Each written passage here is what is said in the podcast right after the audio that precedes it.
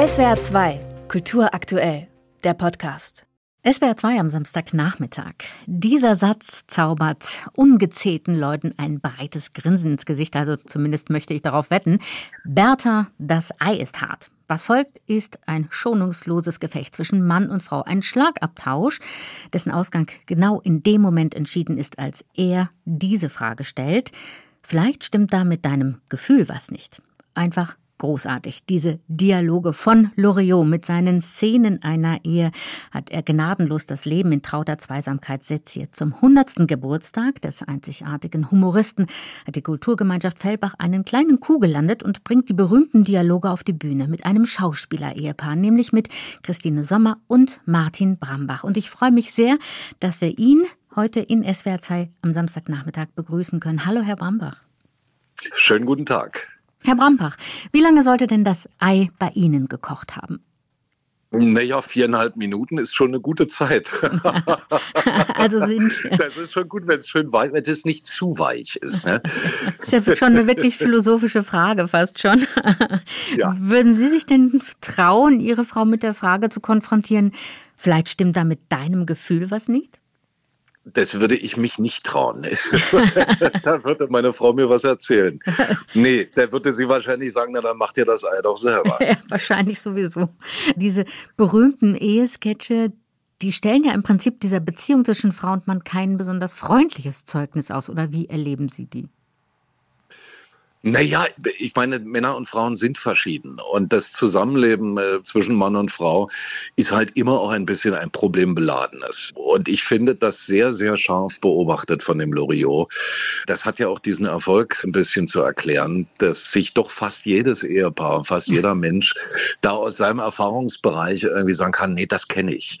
Und also der hat da schon was sehr Typisches gefunden, was, sag mal, so ja. Zusammenleben manchmal nicht so einfach gestaltet. Ja, Sie bringen dieses Sketche ja jetzt auf die Bühne der Fellbacher Schwabenlandhalle.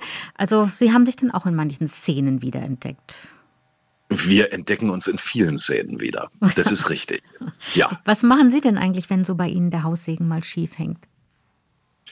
Naja, wir haben eine gesunde Streitkultur, meine Frau und ich. Und das ist das Gute, wenn man die Sachen austrägt, dass man sich dann auch hinterher wieder vertragen kann, weil dann ist es ja ausgesprochen.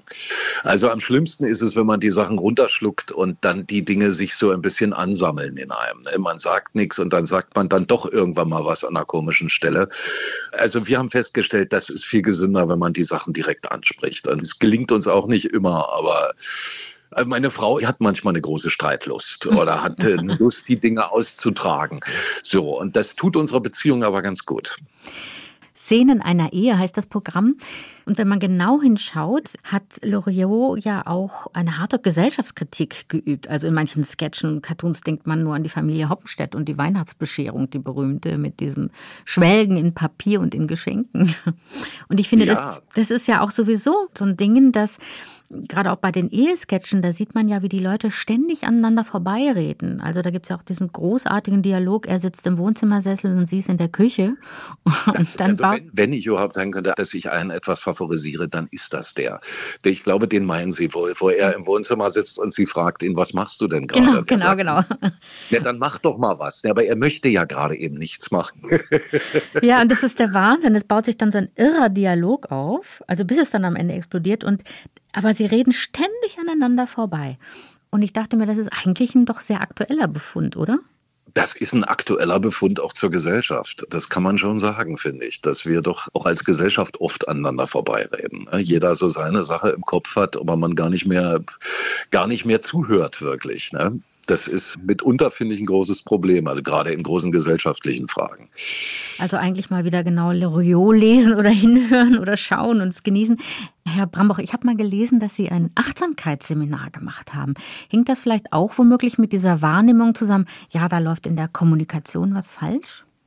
Das hat natürlich am Ende immer auch was mit einer Lebenssituation und mit einer Partnerschaft, in der man steckt, so auch zu tun, ja. Aber es hatte vor allen Dingen was damit zu tun, ich habe zu viel gearbeitet.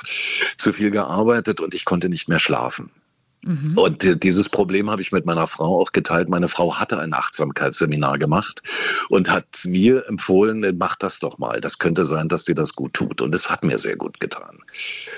Da geht es ja vor allen Dingen darum, dass man Dinge bewusster tut. Also, dass man nicht gleichzeitig frühstückt und schon Radio hört, Zeitung liest und schon die ersten E-Mails beantwortet. Dass man im Kopf auch versucht, immer da bei dem zu sein, was man gerade macht. Und war das insofern erfolgreich? Konnten Sie dann besser schlafen? Das Problem ist ja, das ist eins, das wird man wahrscheinlich nie ganz los. Aber ich habe zumindest jetzt eine Strategie, Stress besser zu bewältigen.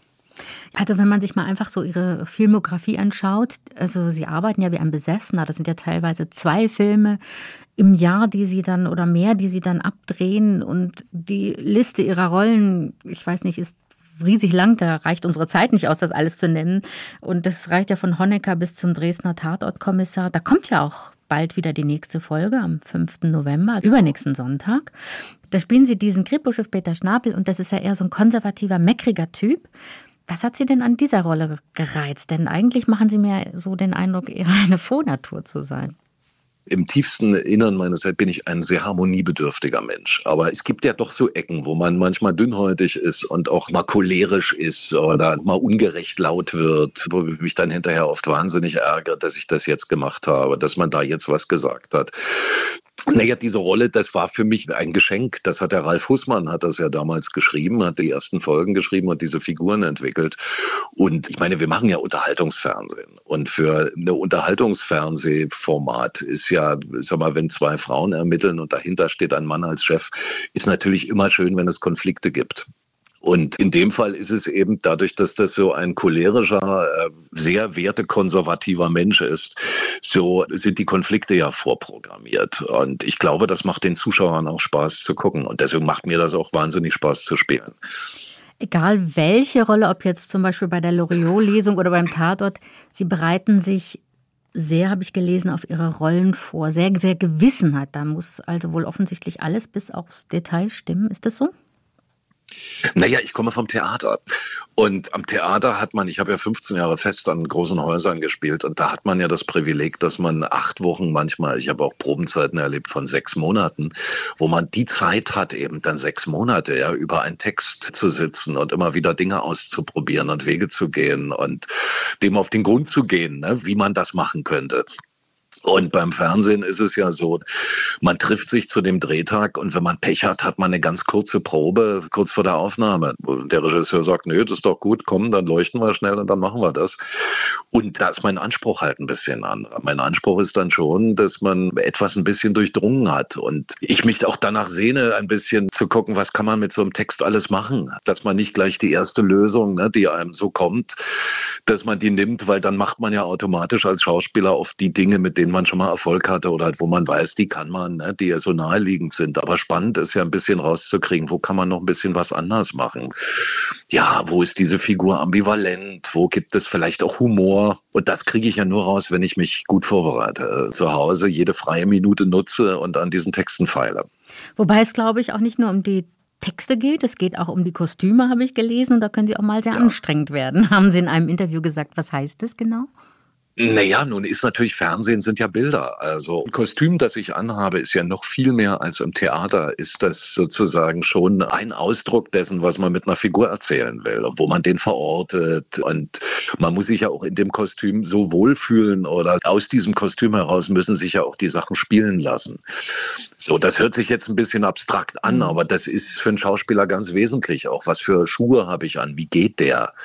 Wie läuft dieser Mensch? Ähm, hat er einen Anzug? Ist der ein bisschen feiner? Dann bewegt man sich anders. Oder ist der ein bisschen schlurfiger angezogen? Ist das ein lebensfroher Mensch, der mal eine bunte Farbe auch anhat? Eine Krawatte mit einer kräftigen Farbe? Oder, ja, und das sind alles Sachen, die muss man natürlich mit dem Kostüm zusammen rauskriegen. Und da kann es schon passieren, dass ich manchmal anstrengend bin. Das stimmt. Das heißt, Sie bestehen dann genau auf der einen Krawatte oder auf den Paar Schuhen, weil die anderen passen für Sie dann nicht. Ja, ja, das kann passieren. Ich habe aber auch schon Beglückte. Also es ist ja nicht so, dass man die Leute nur nervt, weil die haben ja nun auch Spaß an ihrem Beruf.